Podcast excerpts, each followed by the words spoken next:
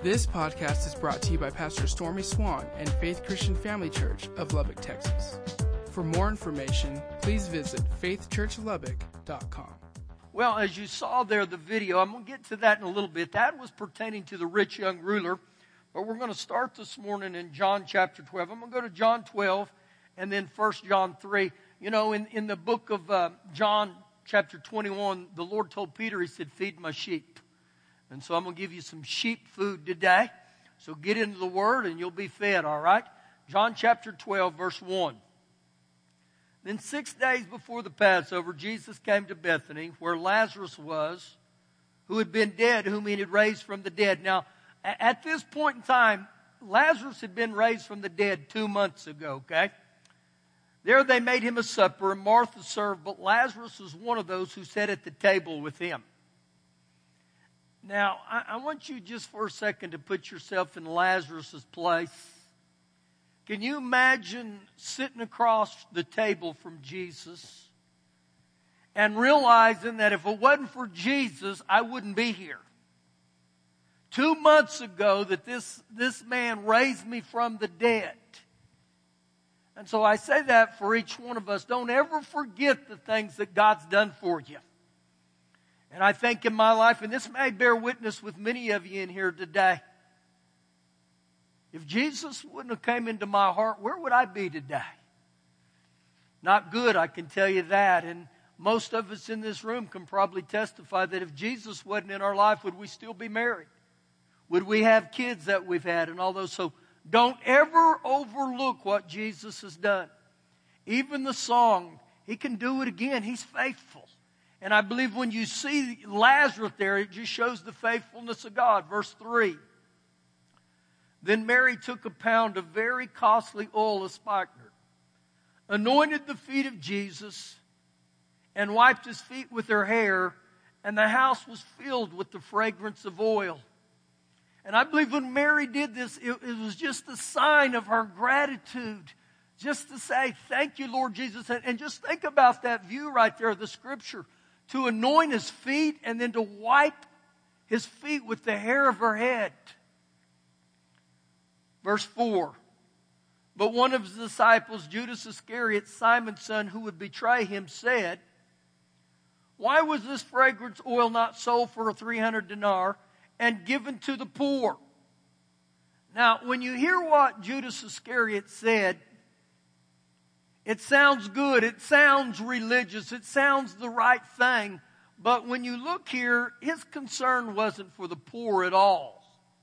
So if it wasn't for the poor, what was his concern? Verse 6. This he said, not that he cared for the poor, but because he was a thief and he had the money box and he used to take what was put in it. And Jesus said, Let her alone. She has kept this for the day of my burial. For the poor you have with you always, but me you do not have always. Now, Jesus right here wasn't belittling the, the poor at all. But in a sense, there was a reprimand to Judas for what he was saying and how he was treating Mary. Now, in this passage right here, there's two types of people that are revealed. You see the generous, which their life is marked by being a giver. And then the other side of that, you see the selfish, and it's interesting here, the selfish is tied to a thief. So the verb or the action verb of the Bible has always been give. Think about that. The action verb of the entire Bible is give.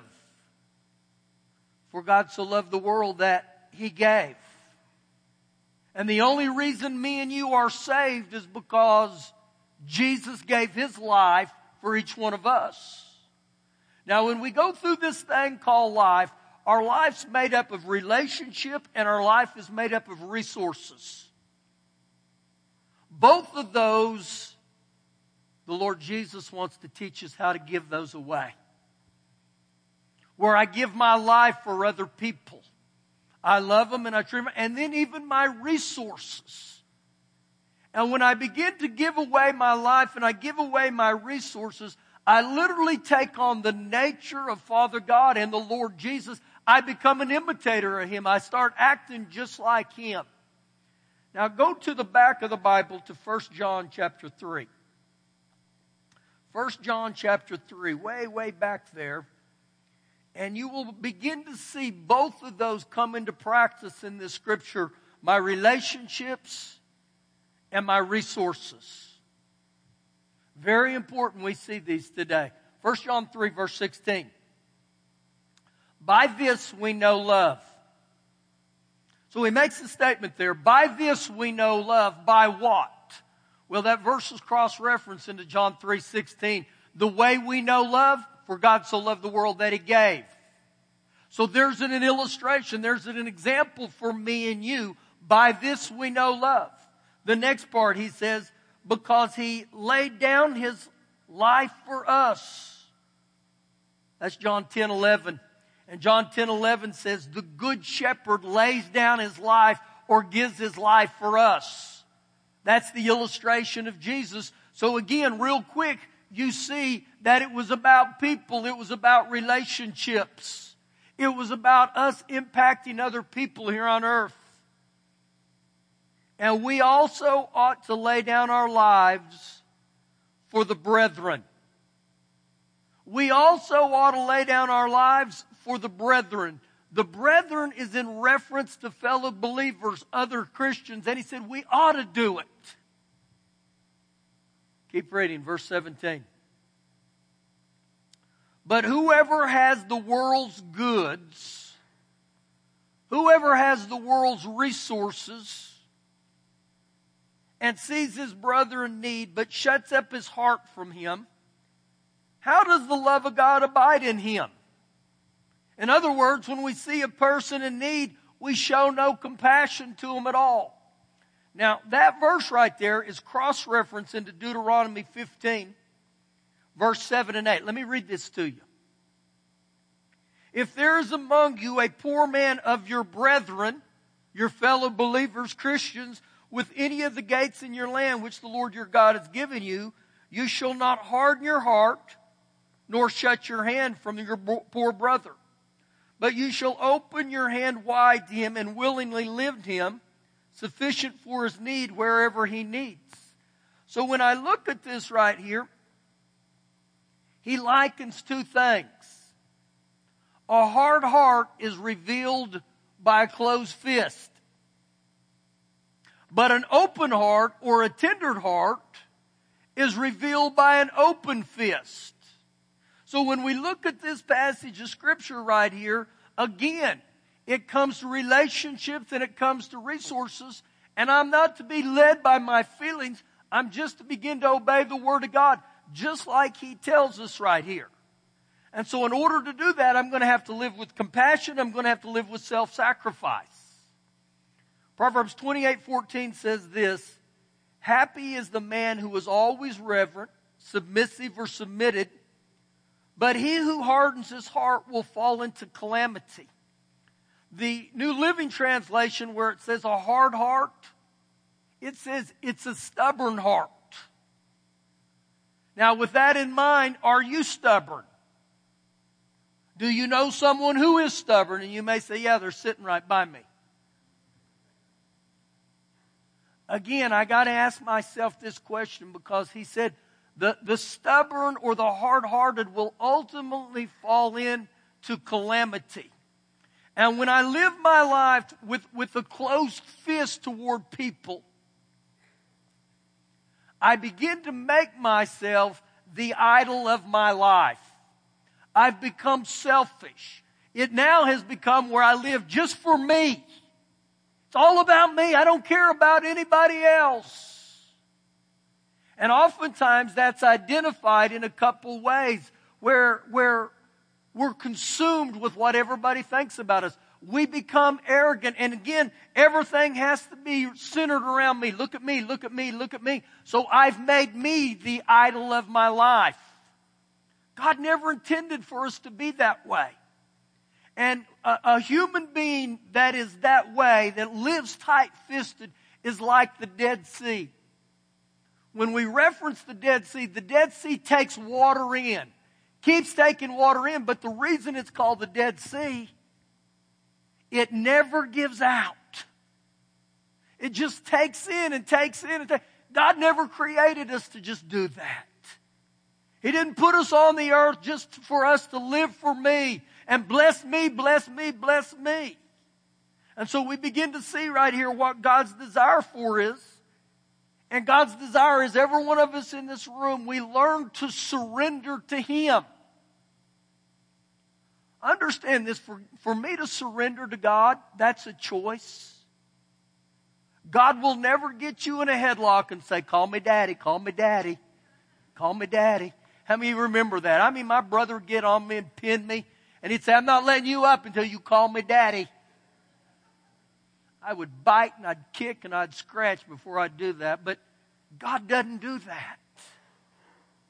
But God has desires for every one of us, and, and the way I begin to live that, the, the way that pleases God is I begin to imitate God.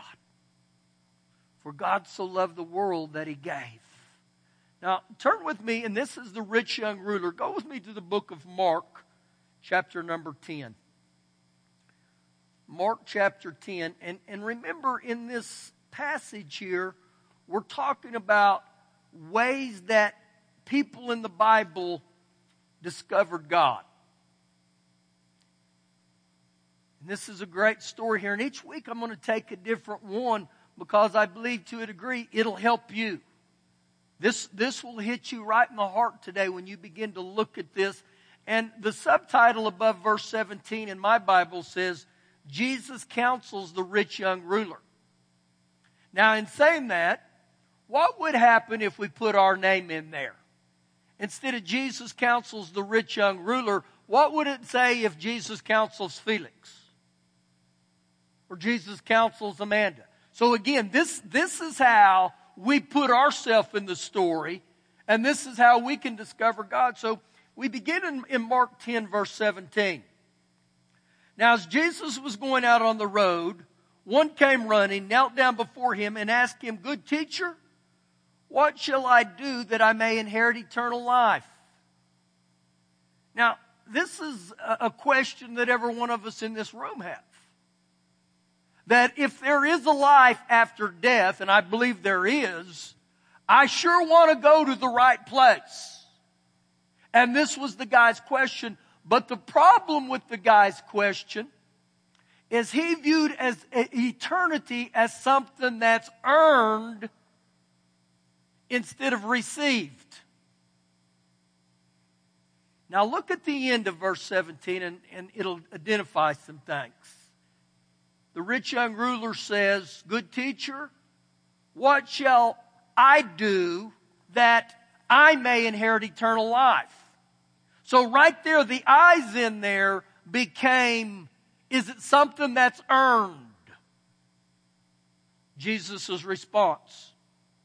So Jesus said to him, Why do you call me good? No one is good but one, and that is God. Now, Jesus wasn't here, right here, he wasn't telling us to stop trying to live right, to do good. He wasn't saying that to us. But here's a major point on this. We're not saved by good works. We're saved for good works. The only way I'm saved is through Jesus. And I receive the gift of salvation. But once I get born again, I'm saved now for good works. In other words, there ought to be some things in my life that begin to show I truly got born again. And oftentimes within the church, it's become nothing but words. People will say, I'm a Christian. Oftentimes we live like a saint on Sunday, but we grow horns on Monday. What do you mean by that? We live like the devil. So when he says this, no one is good but God, that gives me great insight today in discovering God. Here's a truth that you may want to underline. God is good. God is not bad. God is the author of good. And people will say, well, why do bad things happen to good people? Because we live in a world that comes from a fallen world as far as what man did when we introduced sin in here. But God himself, He's good. He's good. Oh man, you thank you, Father God, for being good. Let that resonate on the inside of you. Verse 19. You know the commandments. Now it's interesting that the Lord Jesus says this here because he's telling them, if you really want to try to fulfill the law and obey the commandments, here you go. Do not commit adultery. Do not murder. Do not steal. Do not bear false witness. Do not defraud. Honor your father and your mother. Now, you know what Jesus does right there? He lists a portion of the Ten Commandments. Note, he only lists six of the ten. Because the six that he lists all have to do with my treatment of other human beings. Go back and look at every one of them.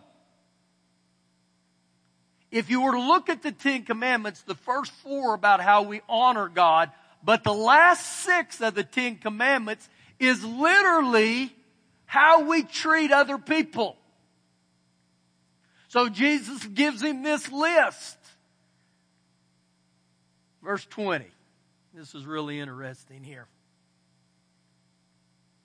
And he, the rich young ruler, answered and said to Jesus, Teacher, all these things I have kept from my youth. I've carefully guarded them and I've carefully observed them. Jesus looking at him, the message there is he stared him in the eyes, loved him, and he said to him, one thing you lack. One thing you lack. Now, I believe here Jesus was speaking to the man's pride or the man's arrogance. Because for a human being to look at the Lord Jesus and said, since I was a little, little bitty fella, I've kept every one of those. Now we could parade every one of us right through here today, right here in the front, and we could ask every one of us in here, how many of you have fulfilled every one of those since you were a little bitty kid? I would believe there's not one of us. And the one who said they did, we would either respond and say it or we would think it. Liar, liar, pants on fire. James 2:10 says this.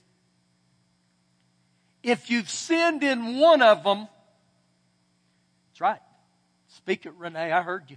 You've broken them all. You've broken every one. If you've sinned in one, you've broken them all. Now it's interesting. He said, one thing you've lacked. So what was the one thing? Watch what he says. Go your way, sell whatever you have, and give to the poor. So Jesus right here is, is challenging his true motives, but he also begins to see there's a barrier in this man's life that is keeping him from a wholehearted allegiance to me, and that barrier was the idol of money. And the idol of money, a lot of times it hinges on the pride of accomplishment, human achievement, but the big thing is self-effort. Look at me, look at me, look what I've done. And so Jesus, remember, he looks at him and he loves him and he speaks to him. You know what Jesus is doing here? Jesus loved him enough to tell him the truth, to give him some tough love, but some sound advice. And so he says, one thing you lack, buddy. One thing you lack. Now, here's a nugget for us, and I'm going to give you two right here. The first one of this, you're good will never be good enough, okay? It'll never be good enough. So the religious mindset thinks this, that if my good outweighs my bad, then I'm going to get in. But again, eternity is not based on my good, it's based on Jesus. And the second nugget right here is God's heart is, is total commitment. So he says to him, one thing you lack, and we know what the one thing was him was riches. Now let me ask you the question. Is there one thing you lack? Is there one thing you lack that keeps you from serving God wholeheartedly? And you may have the thought, well, actually, Pastor, there's a lot more than one. But again, a lot of times we have one major stumbling block. Now, before you answer that question, because many times we'd say, I'd do anything for eternity. Well, do you gripe and complain every time the tithes and offerings are brought up? Ow, that hurt. That's Malachi 3, 8, 9, and 10. Do you complain and gripe about every time you have to serve in children's church? That's Matthew 20, 28. Jesus said, I didn't come to be served, but I came to serve. Do you actually get up on Sunday mornings and bellyache about having to come to church? That's Hebrews 10, 25. Don't forsake the assembling together. So again, a lot of times the things we gripe and complain about can actually reveal maybe the one thing that's keeping me from serve Him. So he says, one thing you lack, sell whatever you have and give to the poor and you will have treasure in heaven. Now if you'll note right there, Jesus didn't say, in order for you to go to heaven, sell everything you had. He didn't say that. He said that you would have treasure in heaven. Now he breaks it down for us in Matthew 6. The Lord Jesus said in Matthew 6, He said that you'll either store up treasures in heaven or you'll store up, or store up treasures on earth. When he talks about storing up treasures on earth, he said, where the moths will eat them up, the rust will corrode them, or the thieves will take them. Now, when you think about our treasures here on earth,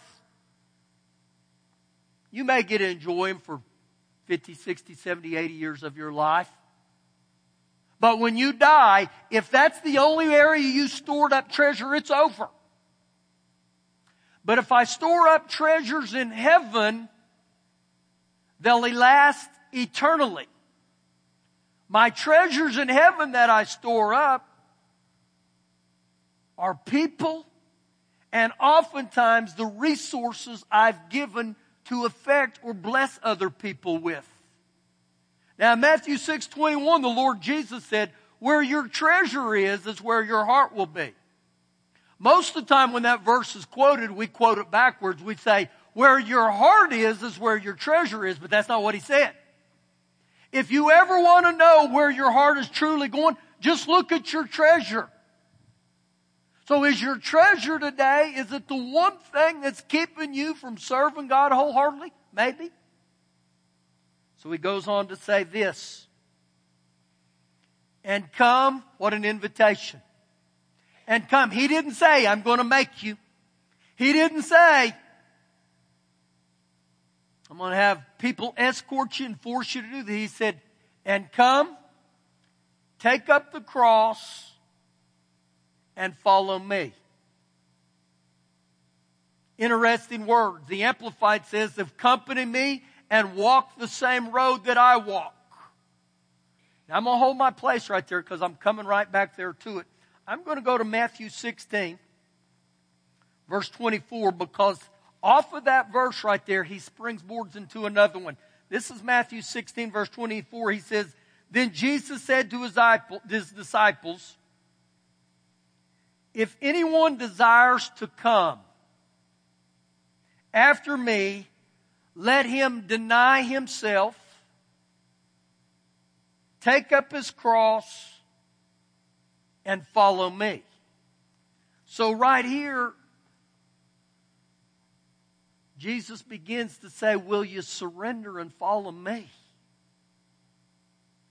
Will you give up that one thing to follow me? And when I read that right there, if we were to look at Matthew 7 verses 13 and 14, it talks about two roads or two gates. And remember, this is one of our, our uh, scripture texts that we reference. He said there's a narrow, gro- a narrow gate that it's difficult and few who find it, but it's the road that leads to life. And then he said there's a wide road that many are on it and it's easy, but it's the road that leads to death or destruction. And so right here when he tells us to deny ourselves, pick up the cross and follow him, man, only tr- few do that. It becomes a very narrow road. Now go back to the, the passage there, the rich young ruler, Mark 10, verse 22. But he was sad at this word or this truth, and he went away sorrowful, for he had great possessions. You know who many theologians believe this man was? Many believe he was a man named Nicodemus. And if we were to study Nicodemus's life, remember Jesus loved him enough to tell him the truth. And later on in Nicodemus's life, he gives his heart to Jesus. And one of the reasons many believe this was Nicodemus is because when Jesus died, the man named Nicodemus came on the scene and most believe that the plot or the tomb that Jesus was buried in, Nicodemus had paid for that. Now I'm just telling you, and I can't prove that biblically, just the thought, okay? Keep reading with me now, verse 23. Then Jesus looked around and said to his disciples, How hard it is for those who have riches to enter the kingdom of God. How hard it is for those who trust, are self reliant because of their riches to enter the kingdom of God. And his disciples were astonished at his words. And the reason they were astonished is because Jews viewed wealth as a mark of God's favor. And it was like, how can this be?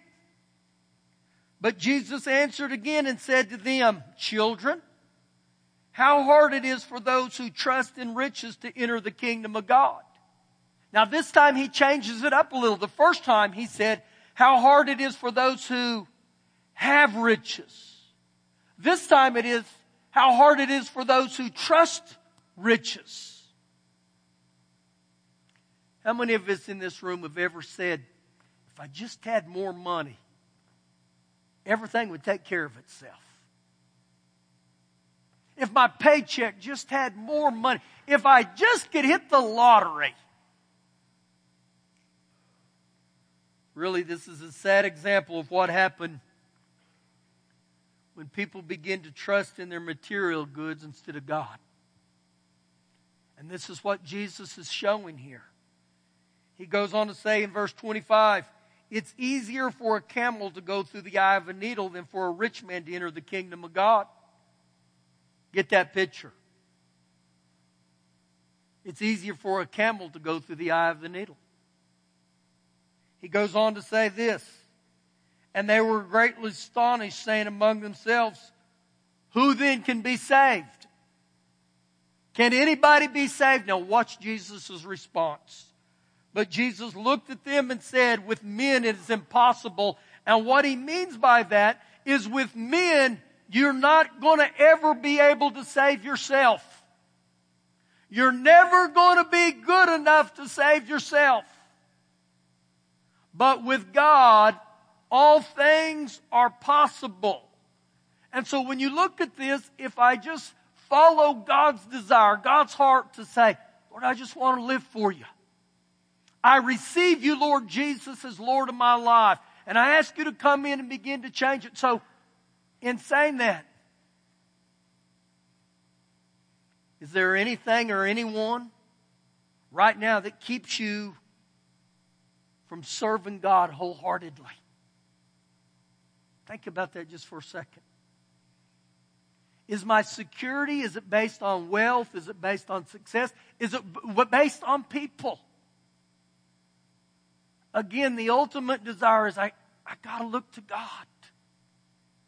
God loves us and God wants the best for us.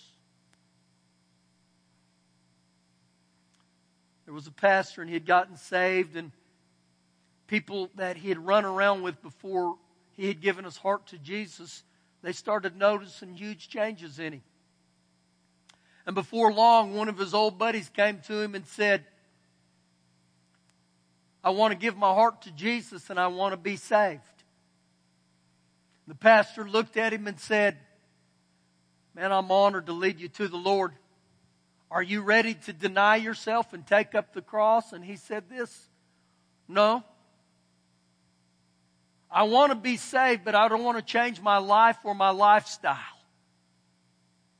And the pastor looked at him and said, You're not going to make it. A friend isn't a person who tells you what you want to hear, they tell you what you need to hear. And within the church right now, we have a lot of people that are Christians in word. In other words, they talk the talk, but they don't walk the walk. And I'm not preaching you get saved by good works, but when I truly get born again, things ought to begin to look different in my life.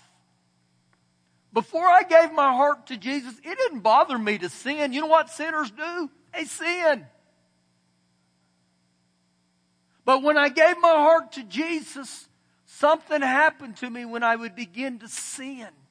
It would move my heart. And I'd say, Father God, I don't want to disappoint you. I don't want to do those things. Do you know Jesus deals with every bit of that? In Matthew 7, verse 22, Jesus said this The day will come when many will say, Lord, Lord, Lord, Lord. And Jesus clarified something and he said, Depart from me, you who practice lawlessness. I never knew you. The word lawlessness means wickedness. One translation says, You didn't obey my commands. And so oftentimes that hinges on just one thing. One thing we were never, never able or willing to surrender to Him and say, Lord, I'm coming to you today. I have a desire to live for you today. I got one more passage of scripture I'm going to read real quick. I'm going to the book of John, chapter 3. John chapter 3. And this is toward the end of this passage, and it's verse number 20. For everyone practicing evil hates the light and does not come to the light, lest his deeds should be exposed. But he who does, not he who just talks it, but he who does the truth comes to the light, that his deeds may be clearly seen that they have been done in God. They have been done in God. And you know what? God never intended for me and you to do anything in our own abilities. That's why He said, I'll grace you. I'll grace you, not to sin anymore, but I'll grace you that you begin to live godly, that you begin to live different. And I believe this, one of the marks of truly being born again, of denying myself and taking up the cross, is when people get around you and they say, you're different. Your life is different. Your lifestyle. I don't see you at the club anymore. You don't lie like you used to. You don't curse like you used to. And you know what begins to happen? It begins an open door to say, This is what Jesus did in my life. And the impossible with Jesus is he takes messes and still makes miracles. But I got to come to him. I got to come to Jesus just as I am, and I begin to surrender. And he begins to change my heart. Thank you for listening today. For more information, please visit faithchurchlubbock.com.